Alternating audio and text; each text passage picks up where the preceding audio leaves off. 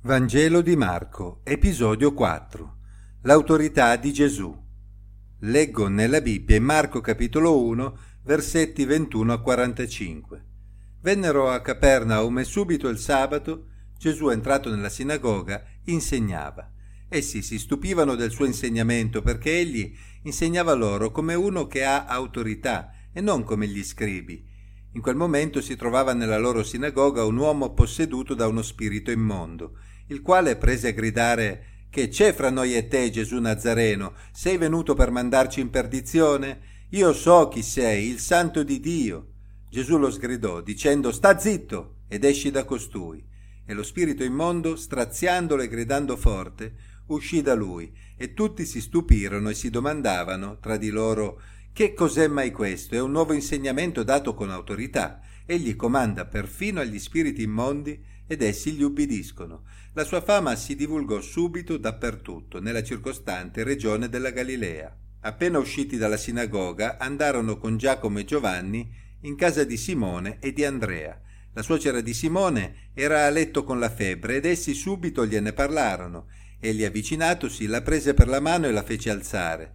La febbre la lasciò ed ella si mise a servirli. Poi fattosi sera, quando il sole fu tramontato, gli condussero tutti i malati e gli indemoniati, tutta la città. Era radunata alla porta, egli ne guarì molti che soffrivano di diverse malattie e scacciò molti demoni e non permetteva loro di parlare perché lo conoscevano. Poi la mattina, mentre era ancora notte, Gesù si alzò, uscì e se ne andò in un luogo deserto e là pregava. Simone e quelli che erano con lui si misero a cercarlo e trovatolo gli dissero Tutti ti cercano. Ed egli disse loro Andiamo altrove per i villaggi vicini affinché io predichi anche là. Per questo infatti sono venuto. E andò per tutta la Galilea predicando nelle loro sinagoghe e cacciando demoni. Venne a lui un lebroso e buttandosi in ginocchio lo pregò dicendo Se vuoi tu puoi purificarmi. Gesù, impietositosi, stese la mano, lo toccò e gli disse Lo voglio, sii purificato. E subito la lebbra sparì da lui e fu purificato e Gesù lo congedò subito, dopo averlo ammonito severamente, gli disse guarda di non dire nulla a nessuno, ma va, mostrati al sacerdote, offri per la tua purificazione quel che Mosè ha prescritto. Questo serva loro di testimonianza. Ma quello appena partito si mise a proclamare e a divulgare il fatto, tanto che Gesù non poteva più entrare apertamente in città, ma se ne stava fuori, in luoghi deserti, e da ogni parte la gente accorreva a lui. Gesù non era il re che ci si sarebbe aspettato, non lo si sarebbe potuto riconoscere dal suo aspetto, dai suoi vestiti o dalla casa in cui abitava. Eppure c'era qualcosa che lo distingueva da tutti gli altri, la sua autorità. Se ne accorsero subito coloro che lo sentirono insegnare nella sinagoga di Capernaum, perché si erano abituati ad ascoltare i loro scribi che insegnavano basandosi sempre sull'autorità dei rabbini che li avevano preceduti. Ma Gesù aveva una sua autorità, egli non aveva bisogno di basarsi su fonti più autorevoli per valorizzare il proprio messaggio, perché aveva accesso diretto alla vera fonte di ogni sapienza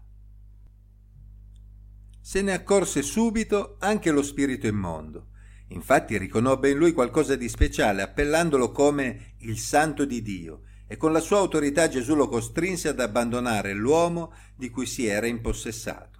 Un nuovo insegnamento dato con autorità che costringeva anche i demoni a indietreggiare. Ecco il biglietto da visita di Gesù, il Re dei Re. Neanche le malattie potevano resistere di fronte all'autorità di Gesù, che si trattasse di una semplice febbre come quella della suocera di Simone o di un difficile caso di lebbra.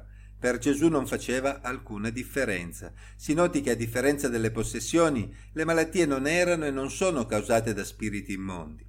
È scritto che Gesù guariva dalle malattie, mentre nel caso di spiriti immondi non si parla mai di guarigione, ma viene scritto che Gesù sgridava i demoni e li cacciava, ovvero liberava le persone dalla loro presenza. Non stupisce che la fama di Gesù si diffuse velocemente in tutta la zona circostante. In un mondo in cui la medicina non era avanzata come ai nostri giorni, le persone sapevano bene quanto una malattia potesse essere invalidante e condurre velocemente alla morte e conoscevano bene quanto l'influenza di uno spirito cattivo potesse rovinare la vita degli individui. e di fronte a quelle cose essi si sentivano impotenti. Ma ora sulla scena era sorto qualcuno che aveva autorità sulle malattie e persino sugli spiriti immondi, e tutti volevano avere la possibilità di incontrarlo. Potete biasimarli? Guarigioni dalle malattie e liberazione dai demoni non erano però fini a se stessi nella missione di Gesù.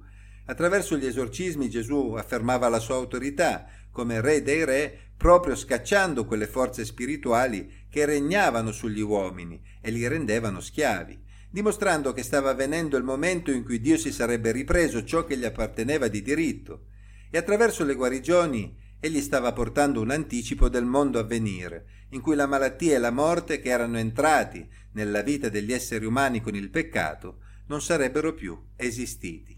Queste opere miracolose dovevano quindi servire alle persone per portarle a riflettere sulla predicazione di Gesù, sull'approssimarsi del regno di Dio, sul ravvedimento necessario e sul fatto che Gesù potesse proprio essere il Re Messia promesso.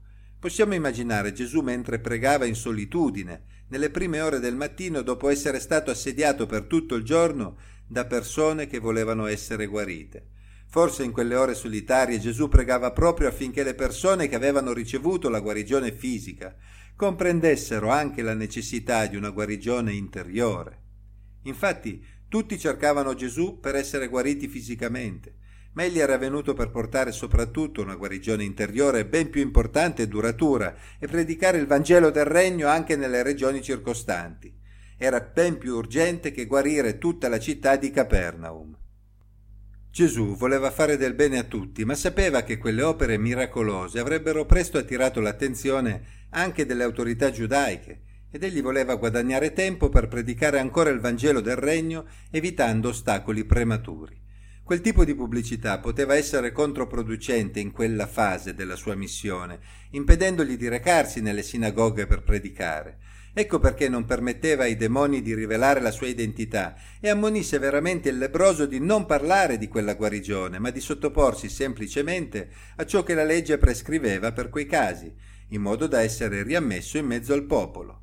La migliore testimonianza che quel lebroso poteva dare in quel momento era proprio quella di mostrare che anche alle autorità giudaiche che Gesù non era un sovversivo, ma era rispettoso della legge, come ci si sarebbe aspettato dal Messia. Purtroppo il lebroso non resistette alla tentazione di parlare della sua guarigione miracolosa e questo costrinse Gesù a rinunciare ad entrare in città per predicare e a restare fuori città in luoghi deserti per non essere pressato dalle persone. La pubblicità era proprio stata controproducente come Gesù si era aspettato. In conclusione, l'autorità di Gesù era evidente sia nella sua predicazione che nel suo operare ma Gesù sapeva che le opere miracolose rischiavano di distrarre la gente dal cuore del messaggio. Egli amava gli esseri umani e voleva guarirli, soprattutto nel loro interiore, voleva che ristabilissero un rapporto corretto con l'unico vero Dio.